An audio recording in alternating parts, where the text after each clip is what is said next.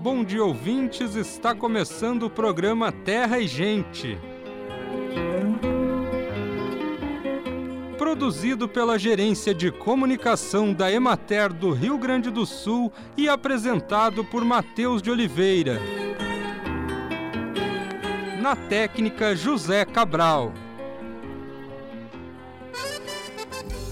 Na região de Caxias do Sul, 12 municípios participam do projeto Flores para Todos, desenvolvido pela equipe Fenoglade da Universidade Federal de Santa Maria, em parceria com a Emater, vinculada à Secretaria de Desenvolvimento Rural, prefeituras municipais e outras entidades. A fim de apresentar os resultados obtidos com o projeto, será realizado um dia de campo regional sobre floricultura no dia 23 de outubro, no Centro de Treinamento de Agricultores em Nova Petrópolis. O Flores para Todos busca incentivar a atividade da floricultura nas propriedades rurais como uma alternativa de geração de renda a partir da diversificação e vem se consolidando como o maior projeto inclusivo de extensão da floricultura brasileira. Desde o seu início em 2018 até junho de 2023, o projeto alcançou 313 famílias rurais e 53 escolas do campo, em 16 estados brasileiros. O evento é gratuito e os interessados podem entrar em contato com o CETAMP pelo fone 54996377406. Há uma probabilidade de 90% ou mais de que as condições de El Ninho irão permanecer atuantes durante os meses de primavera e início do verão 2023-2024 com possibilidade de chegar à categoria de muito forte para o fim de novembro e decorrer de dezembro. É o que alerta o boletim trimestral do Conselho Permanente de Agrometeorologia Aplicada do Estado do Rio Grande do Sul, coordenado pela Secretaria da Agricultura, Pecuária, Produção Sustentável e Irrigação. Em pomares nos quais houver eventual perda de estruturas de frutificação e frutos em função da ocorrência de granizo, deve-se adotar o manejo usual do dossel vegetativo em relação a podas e aplicações de defensivos químicos, a fim de assegurar a produção da safra seguinte. Recomenda-se também a prática do raleio para ajuste da carga de frutos quando necessário conforme as orientações técnicas de cada cultivar e região, para garantir o desenvolvimento e maturação adequados dos frutos. Acompanhe agora o panorama agropecuário. Os agricultores deram seguimento à colheita da aveia branca, que alcançou 27% das lavouras no Rio Grande do Sul com a maior parcela dos cultivos representando 41% no estágio de maturação, há indicação de aumento no ritmo das operações nos próximos dias, dependendo da continuidade das condições climáticas sem chuvas. No entanto, devido aos danos causados em parte das lavouras, seja pelo acamamento ou por doenças que afetam a qualidade dos grãos, alguns produtores podem optar por não realizar a colheita, destinando o cultivo apenas como planta de cobertura do solo. A colheita da canola alcançou 61% dos cultivos na região da Emater de Santa Rosa apesar da previsão inicial de uma produtividade média na região de 1.784 quilos por hectare, as lavouras colhidas até o momento apresentaram redução de 4%, alcançando 1.713 quilos por hectare. Os produtores aproveitaram os dias com condições adequadas para a colheita e intensificaram a retirada dos grãos das lavouras, mesmo com a recorrência das chuvas. A massa de grãos colhida apresenta umidade entre 14% e 16%, o que garante um desconto menor nas unidades de beneficiamento. Na região administrativa da Emater de Erechim, maior produtora de cevada do estado, começam a ocorrer danos na cultura, pois os produtores permanecem sem acesso para realizar tratamentos fitossanitários devido à alta umidade do solo. As doenças estão relacionadas à fase de espigamento em que a cultura se encontra. As principais são Brusone e Giberela. O preço médio praticado na região de Erechim foi de 75 reais para a saca de 60 quilos. Diante dos eventos climáticos cada vez mais frequentes e graves que afetam diversos municípios do estado, atingindo inclusive comunidades rurais, a Emater historicamente mantém ações de proteção, conservação e restauração ambiental, através de práticas educativas que promovem o desenvolvimento rural sustentável com a conservação da biodiversidade e dos recursos naturais. É buscado o equilíbrio ambiental de forma a evitar ou reduzir a degradação dos recursos hídricos e do solo, fundamentais para a produção de alimentos. Com o apoio de instituições parceiras, a Emater participa de diversas ações de conservação e restauração de áreas de nascentes e de matas ciliares. O Programa Estadual de Revitalização de Bacias prevê a recuperação de áreas de preservação permanente de cursos d'água e nascentes nas bacias dos rios Gravataí e Sinos, envolvendo mais de 150 propriedades rurais. A proteção e restauração de nascentes e a implantação de sistemas de captação de água em 312 propriedades rurais integram projetos desenvolvidos pela instituição com as cooperativas Sicredi Serrana, Pioneira e Ibiraiaras.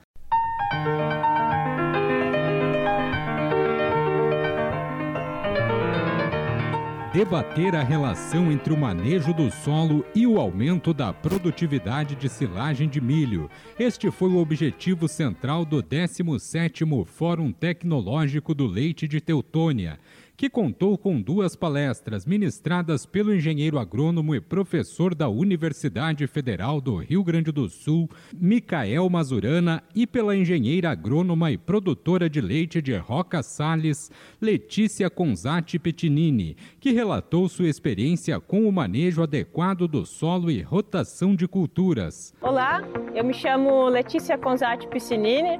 Nós estamos na Igreja Piscinini. A Igreja Piscinini se situa em Roca Salles, é, aqui no Vale Taquari, é, e nós estamos numa altitude de uns 55 metros, mais ou menos.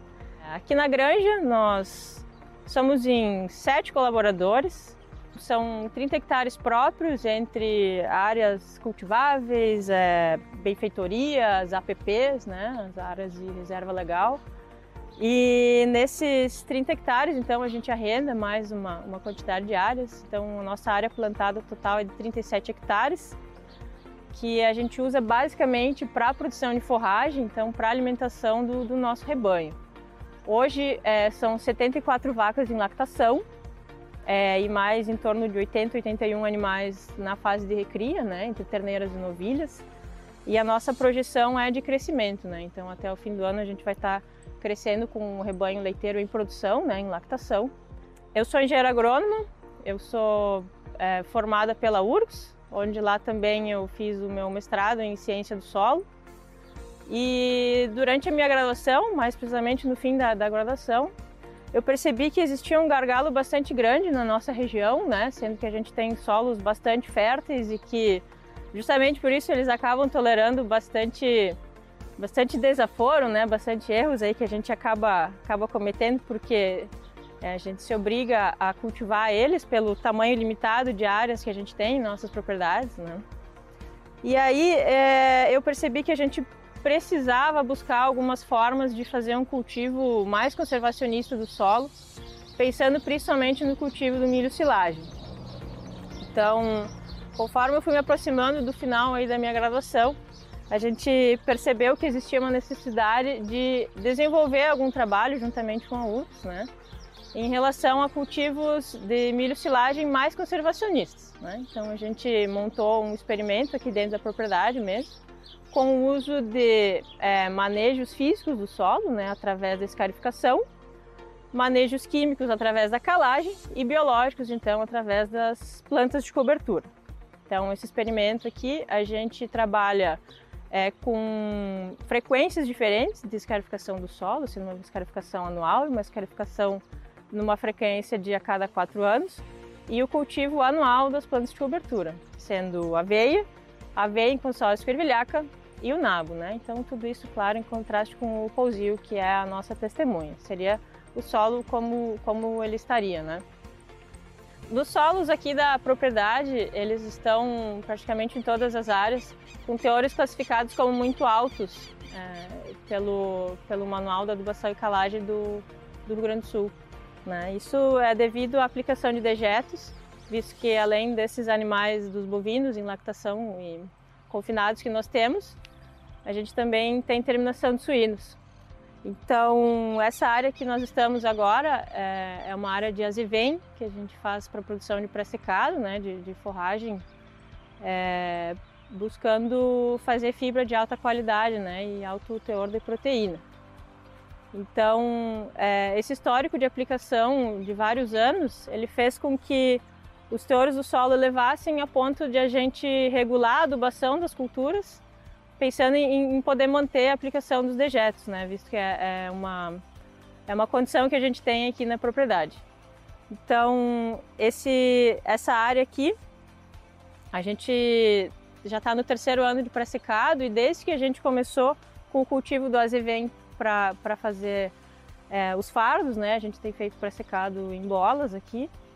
É, a gente praticamente cessou a compra de forragem externa, né? Então, até 2018, 2019, a gente tinha que adquirir é, pré-secado, principalmente, e alguma quantidade de feno.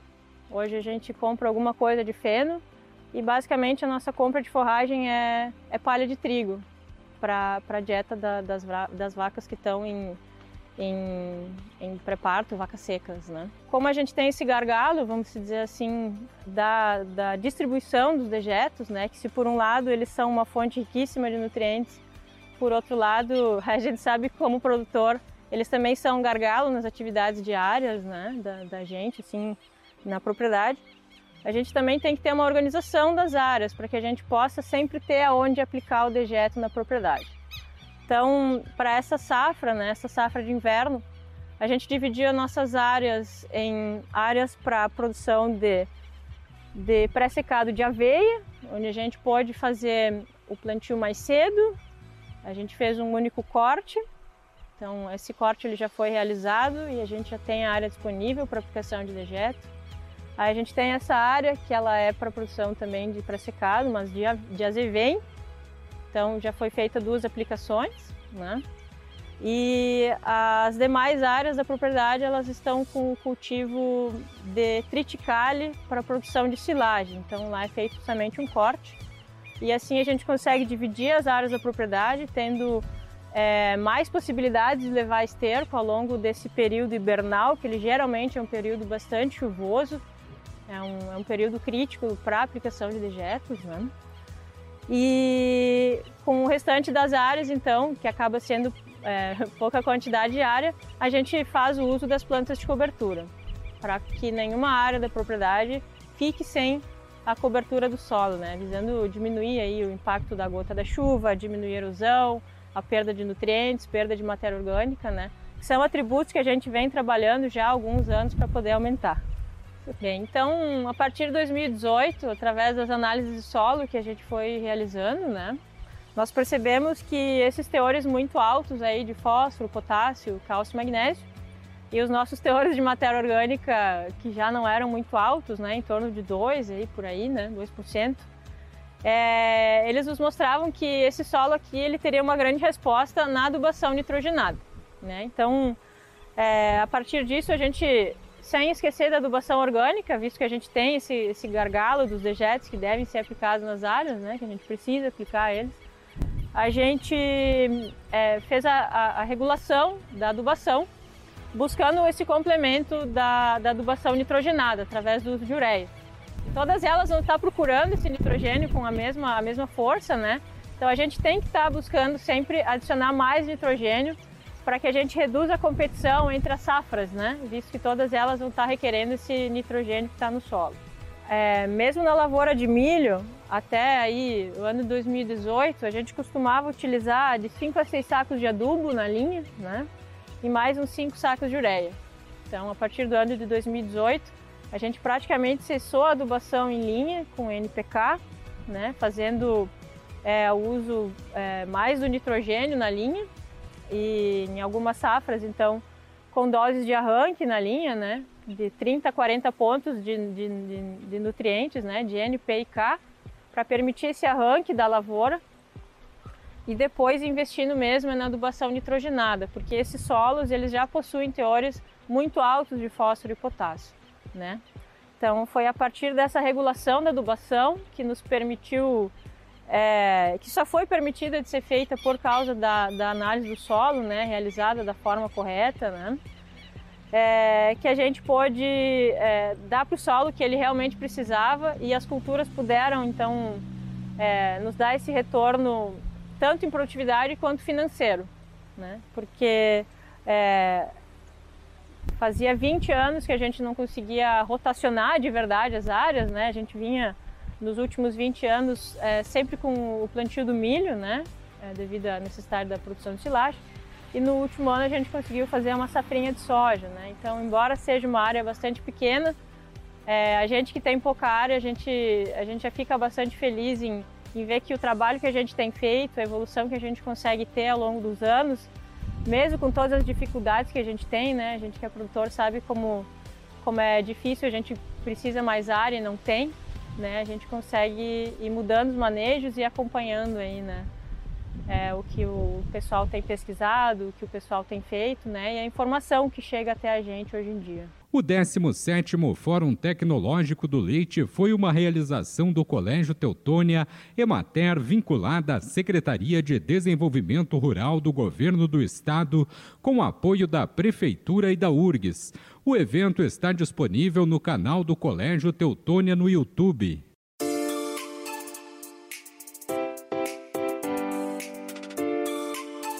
E chegou o momento de saúde e ecologia o coordenador substituto do Planejamento para a Conservação do Solo e Água do Ministério da Agricultura, auditor fiscal federal agropecuário Elvison Ramos, falou na abertura do 12º Salão de Iniciação Científica e Tecnológica e 7 Workshop de Pós-Graduação e Mostra de Pesquisa sobre Políticas Conservacionistas dos Recursos Naturais para uma produção agropecuária mais sustentável, com destaque para o Plano ABC+.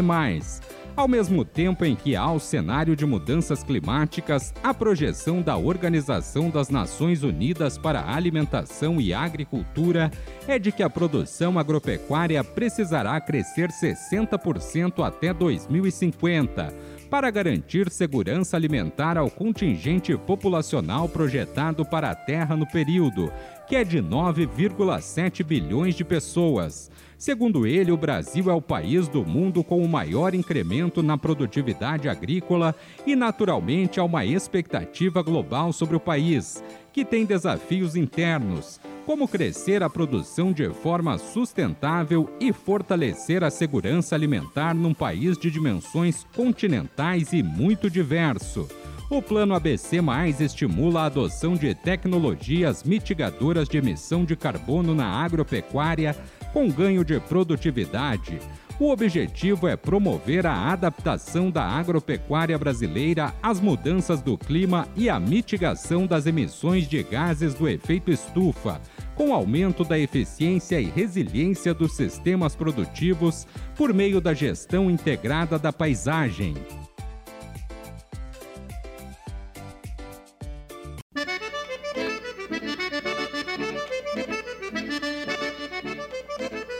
Acompanhe os preços recebidos pelos produtores do Rio Grande do Sul na última semana. Arroz em casca, saco de 50 quilos, preço menor R$ 87,00, preço maior R$ 107,00, preço médio R$ 99,25.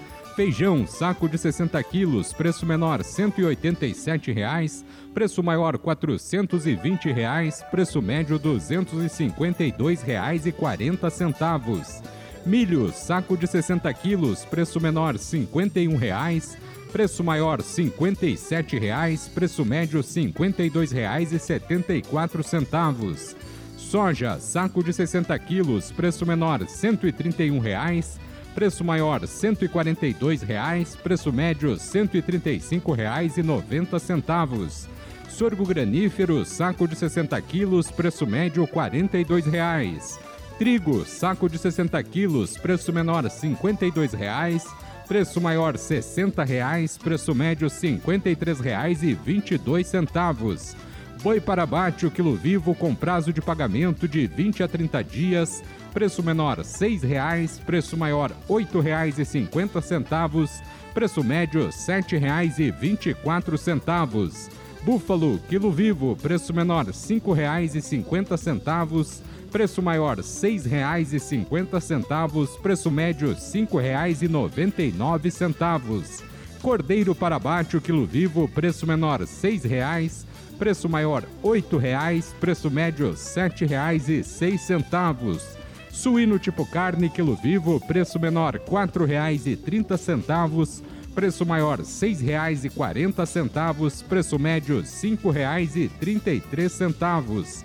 Vaca para abate, o quilo vivo com prazo de pagamento de 20 a 30 dias, preço menor R$ 5,50, preço maior R$ 7,00, preço médio R$ 6,17. De acordo com o boletim trimestral do Conselho Permanente de Agrometeorologia Aplicada do Estado do Rio Grande do Sul, o excesso de chuva nos próximos meses pode intensificar o excedente hídrico, causando o encharcamento do solo e, consequentemente, prejudicando a colheita da safra de inverno e o início do plantio das culturas de grãos. Para as pastagens, uma das recomendações é no manejo de plantas forrageiras promover a manutenção da cobertura de solo e de boa disponibilidade de forragem, através de cargas animais adequadas. Deve-se também escalonar os períodos de plantio das forragens cultivadas para o período de primavera-verão, utilizando mudas ou sementes de alto vigor, para reduzir as perdas ou atrasados de implantação que podem ocorrer devido à umidade elevada no início da primavera. Acompanhe agora o calendário agrícola. Agricultores preparam a terra para o cultivo da batata doce terminam os tratos culturais na cevada. Agricultores realizam tratos culturais no feijão da primeira safra. Está terminando o preparo da terra para o cultivo de mamão. Estamos no auge da época ideal para a semeadura da melancia. Em plena atividade, o preparo da terra para o cultivo da soja. Estamos no auge da semeadura do tomate. Outubro é mês de se plantar amendoim, arroz, feijão, girassol, mandioca, milho, soja, abacaxi, banana, batata, batata doce, abóbora, abobrinha, giló, milho verde, melancia, melão, pepino, quiabo, almeirão e repolho. Se você quiser plantar alface em casa, fique sabendo que a alface precisa de um ambiente com bastante exposição solar, necessita de 5 horas diárias de sol e circulação de ar. O vaso deve ter pelo menos um palmo de profundidade. As floreiras são uma boa opção, pois garantem também espaço para várias mudas. A alface precisa de um solo rico em nutrientes, portanto você vai precisar adubá-lo. O ideal é regar em dias alternados. O ciclo da alface varia entre 60 e 90 dias. Na hora da colheita, você deve extrair a planta toda. Já o tomate, embora seja uma fruta, é bastante utilizado nas saladas e molhos. O tomate deve ser plantado em local arejado e com exposição ao sol. Precisa de 4 horas diárias de luz solar. O vaso deve ter cerca de 40 centímetros de altura. Você deve semear os tomates entre os meses de abril e junho. A planta precisa de umidade e deve ser podada assim que tiver ramos com flores. Nesse momento, a parte superior do caule deve ser cortada.